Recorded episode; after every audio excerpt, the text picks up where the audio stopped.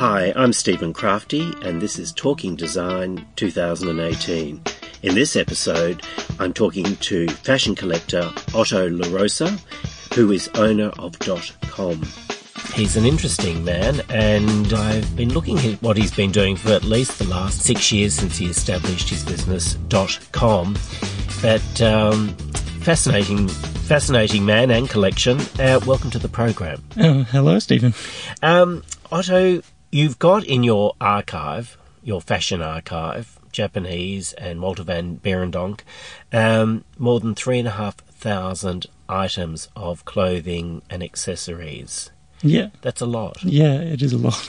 Too much? uh, no, it's never too much. Keeps accumulating. How did it start this? Uh, you know, you, you're very specific in what you collect. Uh, yeah, it is very specific. Um, I got interested through Walter van Beirendonck, uh, and he, he drew me in with his, I guess, crazy out there colours and, and designs. And then I got more interested in, in the Japanese, uh, Comme des Yohji Yamamoto, Issey Miyake, uh, through that. But that's more of a, a refined taste, so it took time to kind of get drawn in. So you started dot .com. Uh, you started collecting 10 years ago, seriously. Yeah, Um, and then for the last six years, you've had the stores. And you're now based in Curtin House, level three and level four in the city in Swanston Street. Does it just keep growing? Do you keep culling? You, you sell some pieces, you hold on to others. What what makes one thing, um, you know, ready for sale and another will never? yeah.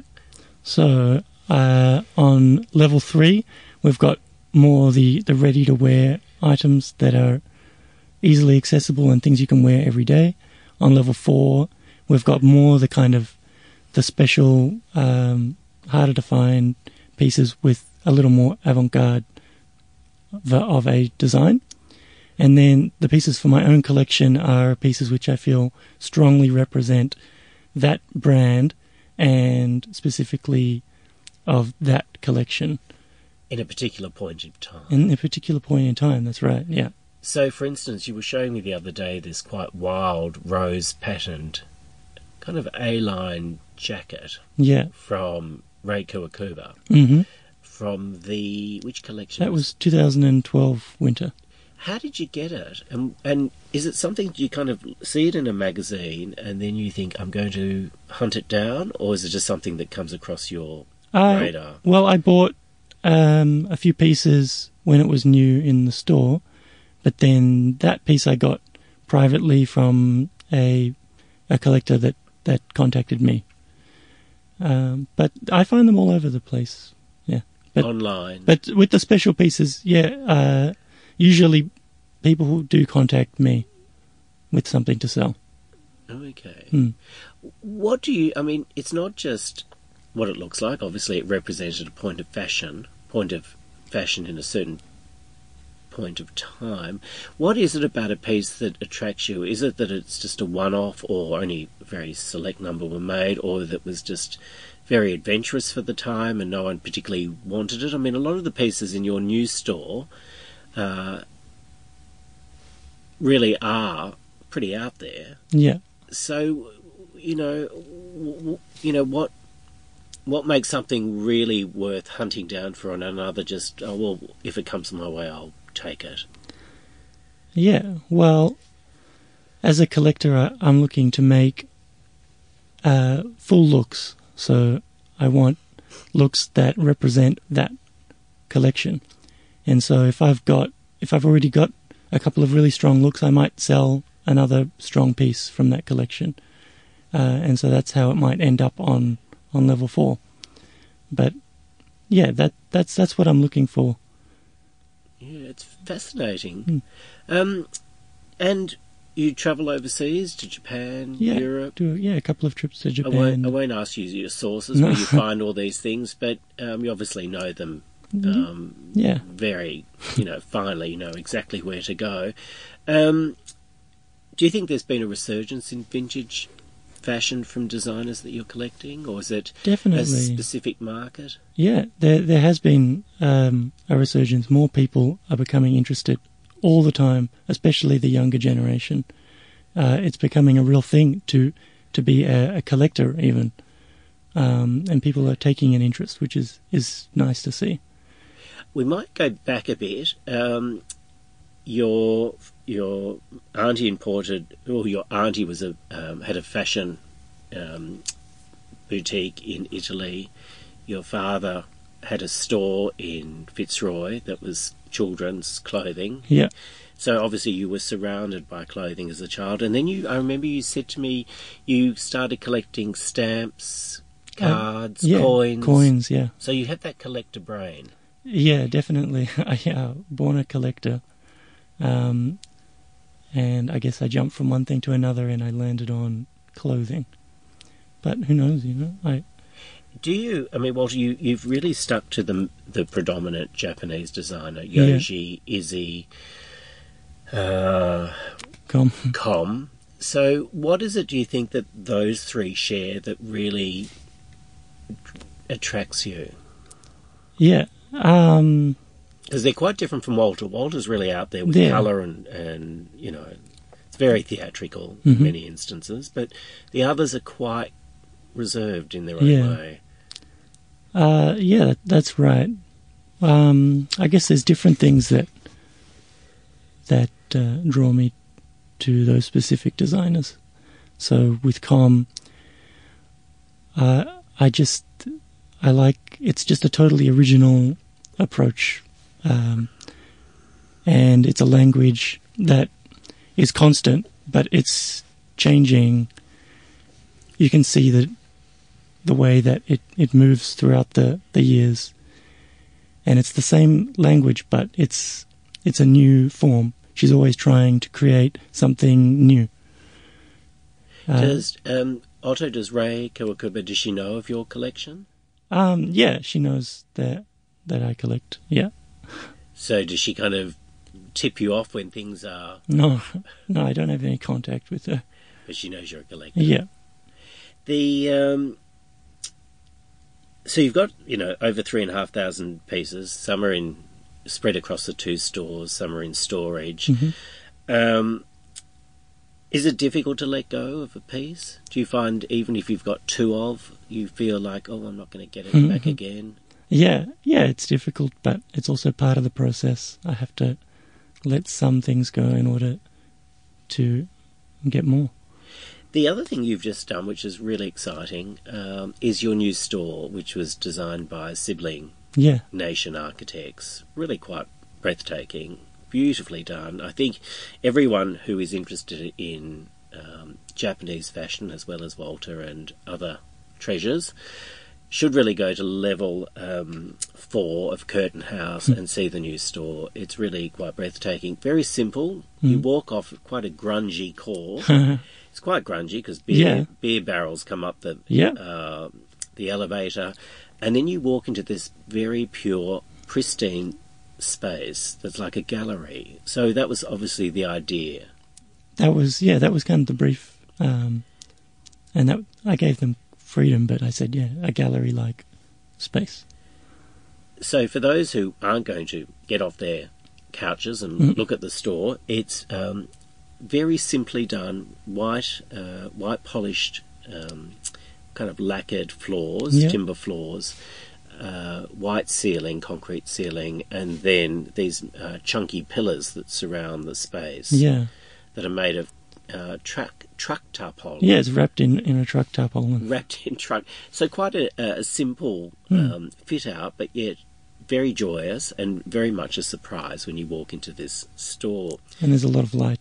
A lot of light and Memphis furniture, but Hmm. you've done. But Amelia and Jane, who are two of the directors from Sibling Nation, very much have curated key pieces from the Memphis period to kind of celebrate this space. So it actually kind of goes back to the 80s, but then goes forward Yeah, which is pretty amazing. Um, have you found you've got enough storage in that store, or you'll need to get another level to c- cater for your collection? Um, I've got enough storage for now. Yeah, but it's always growing. So You don't know where you'll end up. no, that's right. You You don't know. might take over the entire building. Oh, hey, hey, I wouldn't be opposed. The other thing that's interesting with your collection, you're very much a collector of the information that goes with each collection. Yeah. Magazines, uh, anything you can find, anything that's documented with a certain piece of clothing you have in your files. How important is that for you? Yeah, that's very important. And if anything, that's kind of uh, how I started and how I really got interested is by doing the, the research in the first place and finding out all about the collections, The stories behind the it. stories behind it. And so when I went to find things, I knew exactly when they were from. And so I knew what I was looking at and I knew what I was looking for. So that helped a lot in collecting. So it is, in a sense, like provenance. When Yeah. you buy a certain piece from the archive, you actually can get information related to that piece of clothing. Yeah. The other thing I was going to ask you, Otto, how, I mean, you, you've got a very specific eye when you're looking. How often do you come across fakes? Things that are uh, meant to be a certain thing and they're not. Do you come across that? Was it something that you- No, luckily, um, it's not heavily faked, I think, because there's not a huge amount of, of interest in it. Where you will find the fakes is in the pieces- mainstream? yeah, mainstream and things with logos on them because they've they've got a high price point and uh, I guess there's there's a lot of people interested in them. But with the more avant-garde pieces, there's there's not a huge amount of people interested them, in them, so they won't bother faking. If you could only take one piece of clothing with you, Mm. and that could happen one day when you're old and you're shuffling around in your dressing gown and slippers. Um, what would be the piece that would probably mean the most to you in the collection that you have? Oh. I mean, you've got thousands, but what comes to mind that you really would be, you know, you'd be very, you'd be devastated to part with? Mm. Is there a piece? There's many. Uh, uh, I couldn't pick just one, but yeah, I guess the recent runway pieces mean a lot to me.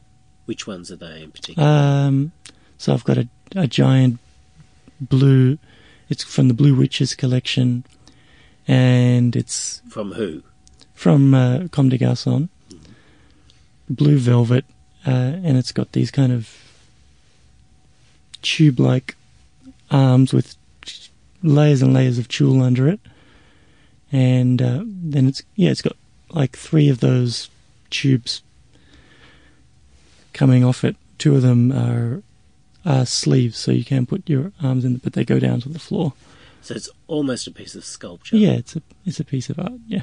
And where on earth did you find that? Oh, I, that's one of the pieces I bought directly from the company. You have to order them in advance. They don't sell them in the stores. I ask you the price of that, should you want to be buying it, what would you be looking at for something like that? Um, the runway pieces range from like ten to twenty five thousand. Ten to twenty-five thousand. Yeah. Wow. Yeah, pretty amazing. Mm. Pretty. And who's who do you find is your main? Who are the main people who are looking at uh, at these pieces now? Is it fashion students? Is it in in the stores. professionals? Yeah. Yeah. Who's coming in?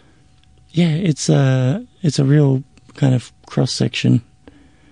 Uh, but a lot of a lot of students, especially in level three, and then uh, a lot of people in the arts, uh, definitely Architects, designers, architects and creatives. designers. Yeah, um, and I've noticed more coming up on, on level four now that we maybe weren't getting before on in the previous store. Do you, when you're collecting Otto, do you kind of is is it con- constantly? Is there a certain piece in your mind that you're hunting for? Like, what are you looking for now? Oh, I mean, not that you've. yeah. What is it that you're I guess for? the the number one thing I'm looking for is some more uh, pieces with the lumped padding from 1997 spring summer, The bump Collection. the bump collection. Yeah. Which really, for those who don't know about the bump collection, it literally transformed a woman's posture. So she looked pregnant on one side and had a quite Mm. Yeah. a, a large behind. Um, and quite an interesting concept because, you know, generally fashion is about making you look slim and seductive. yeah. And it wasn't a collection that was taken well by the media. No, not at all. I think they loathed it from memory. Yeah, and, and I've noticed in in uh, in magazines that I've got, nearly all the magazines they didn't include that collection. When always they would include Comme des Garçons in every other issue. No, they just crossed the they line. crossed it out. Yeah, And now it's one of the most coveted Yeah. collections. and it's the one she's most proud of. See, it's interesting. It's very much like art. Yeah, Well, it is art. It's an art form, and she's one of our great, fa- you know, fashion icons of, of the 20th century and 21st century.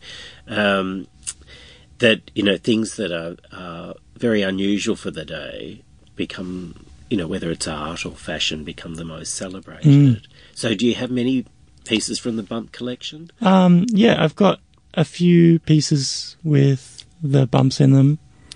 Um, the nicest one is a, a navy jacket, uh, and then I've got quite a few of the kind of the bulbous, uh, kind of round, colourful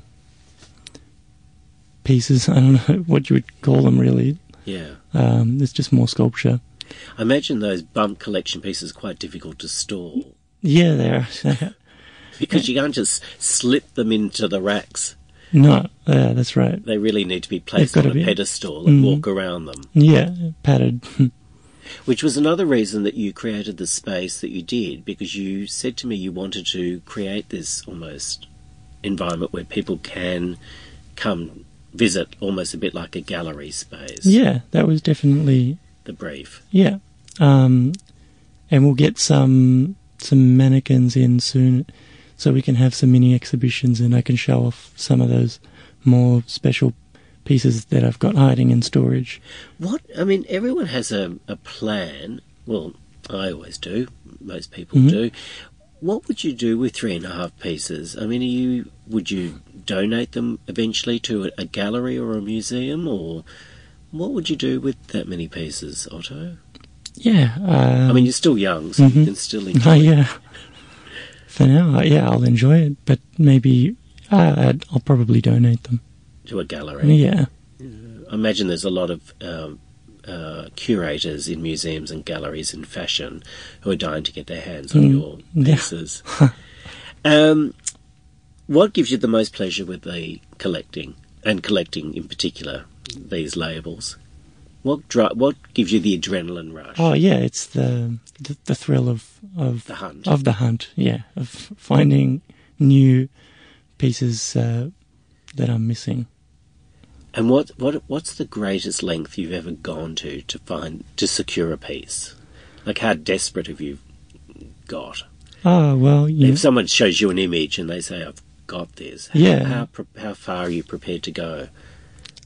Um, well, yeah, I've I've definitely I've gotten on a plane and, and gone and, and got pieces. I've done that. Literally, Yeah, flown to Europe or Asia. yeah, because I've contacted them and they said no, I won't ship it, but you can come get it. So I'll do that. and there you are. Yeah, How wonderful! Look, it's I think it's a fascinating collection. I.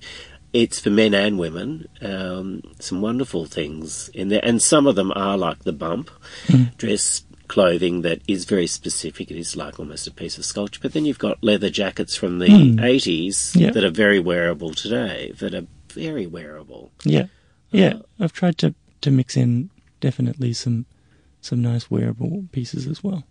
Do you collect any emerging designers? Is there anyone on your radar overseas Uh, that you're looking at at the moment? I, I wouldn't say I collect them, but I really admire Craig Green uh, as an emerging designer. I think, I think you can see his work at Harrolds. They Yeah. have- they do. Yeah, I think he's got a really interesting point of view, and it's not just a one-trick pony, which I feel some of the other designers they come out with a really nice collection, but then they struggle to follow it up. I feel like he's he's really coming up with something interesting. Okay. Yeah. Well, look, um, all the best with the collection. Mhm. It's a wonderful, it's a wonderful uh, experience for those who really want to see the best in fashion from the more recent past. Um, you can contact um, Otto through his website or just by dropping into .com uh, in Curtin House in Swanston Street. So, look, thanks so much for coming, Otto. Oh, thank you so much, Stephen. This has been Talking Design 2018, recorded at RMIT University in Melbourne.